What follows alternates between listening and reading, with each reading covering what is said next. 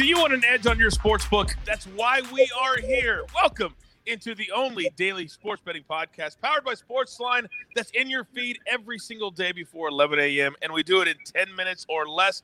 Coming off a really solid Saturday, we were three and one, hit our two best bets, and also we were solid on the Northwestern Ohio State under. But as you know, if you're not a Sportsline member, you need to be because we get the best numbers from the best cappers. Let's bring them in right now. Remember, you had a solid day on Saturday, but I think we all were fooled a little bit by Notre Dame. Yeah, it shows quickly a game can turn the tide as far as a win and a loss. Notre Dame had that game in their hands in the first five and a half, first six minutes, and then once they missed that field goal and also double down and, and lost on that fourth down conversion, it was all she wrote. Well, what can you do? Uh, and we call him the maestro, Larry Hartstein, senior analyst at Sportsline. Good morning, Larry. Good morning, Coach. This podcast is getting some mojo on, and let's uh, let's keep it rolling. We're getting our mojo on, so let's go to the first game on the board, and we've got the Rams. And anytime you see two numbers on a spread, you know you want to run the other way. But Emory, you're not running with the Rams and the Jets today. Give it to me.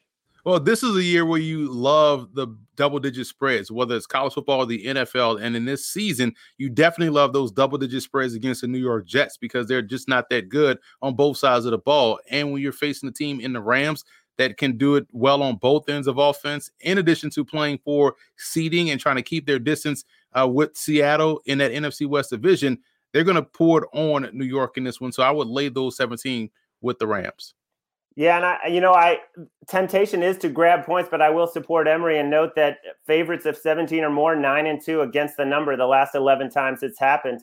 Uh, I'm going to look at a different game though for my uh, best bet. I'm going to go with the Colts minus the seven against the Texans, and we all saw what happened two weeks ago. The Texans had a chance; they were right at the goal line to beat the Colts. They botched the snap. How deflating! I mean, they were playing well under Romeo Crennel. Then they show up to Chicago, barely show up, totally disinterested, uninspired. They get bullied, and now they have to go on the road the second straight time against a Colts team that has their big guy Castonzo back on the O line that's running the ball like crazy. Texans just got obliterated on the ground by the Bears of all teams. So I think it's about 31 17 Colts. And Larry, I'm completely over the fact that it was the worst bad beat under in the history of the NFL. I'm past it. I'm past it already. All right, so those are your best bets. I want to know your best favorite prop of the day. Emory, go.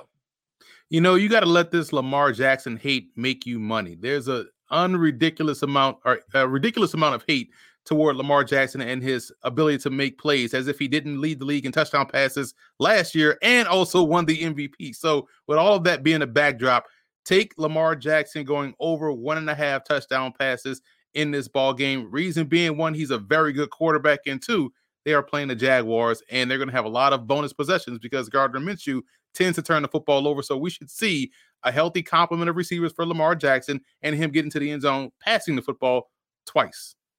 I'm going to look at that same Colts game and look at the way the Colts run the ball and the way that Jonathan Taylor has just taken over this backfield. 331 rushing yards the last three weeks, 55 carries. So that's 17 carries, 110 yards. Now only his number is only 73 and a half rushing and that's because they're looking at the whole season. But if you look at the last few weeks it's been all jonathan taylor. I think he's going to get 80 90 maybe 100 oh i like both of those.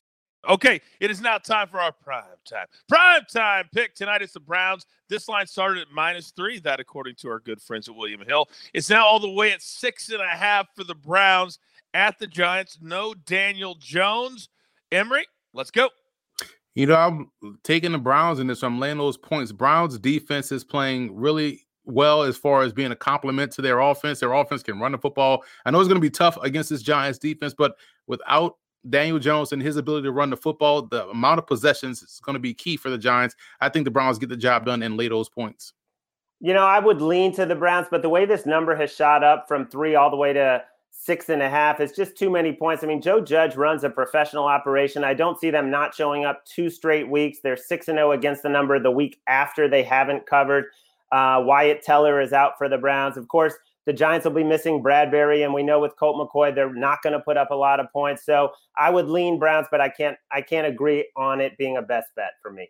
Now, I should note that uh, RJ White and Mike Tierney on uh, Sportsline, Sportsline app, they're also leaning towards uh, Cleveland. RJ is the hottest NFL expert right now at Sportsline, 59 to 41. That's 59%. And you can be a part of all of our experts' picks. Go and open an account right now and use the promo code EDGE. Just Edge, you get 30 days for free. By then, you're playing with House Money, and you get access to all the picks from our best cappers. Okay, guys, we had the primetime pick. Now it's time for the primetime prop. Emory, give it to me. Building on my colleague Larry and what he just spoke about Bradbury being out, that's why I like at plus 130 Mayfield going over one and a half touchdowns. I think he can get two touchdowns. They have way too many weapons. Uh, they have two everything, two receivers, two tight ends, two backs. They'll find end zone in the passing game twice in this ball game. I like that, and I also like Kareem Hunt as a receiver. 77 receiving yards last week against the Ravens, six catches on seven targets. The Giants do stop the run fairly well, but they don't stop running backs catching balls. They give up the second most receiving yards to running backs. So I'm taking Kareem Hunt over 17 and a half receiving yards. There are so many different plays today. If you watch the early edge in your feed before 11 a.m. All right, quickly, let's recap our guys and what they like today. Emory's on the Rams. Give the 17 over the Jets. Larry likes the Colts, giving seven over a depleted Texans squad. Uh, Larry also likes Jonathan Taylor over 73 and a half rushing yards in that game. Emory's favorite is Lamar Jackson uh, over one and a half touchdown passes. Now to the primetime games. We both like the Browns to cover against the Giants. And in that game, Emory, you like Baker Mayfield over one and a half passing touchdowns. And Larry, you like Kareem Hunt over 17 and a half receiving yards. You have your marching orders, people. That's going to do it for us. For Emory Hunt, for the maestro Larry Hartstein, and the man that puts it all together, our producer Jacob. I am the coach. We'll see you right back here tomorrow morning talking about a 6 and 0 day. We hope. All right, this is the early edge. I'm the coach. See you tomorrow morning.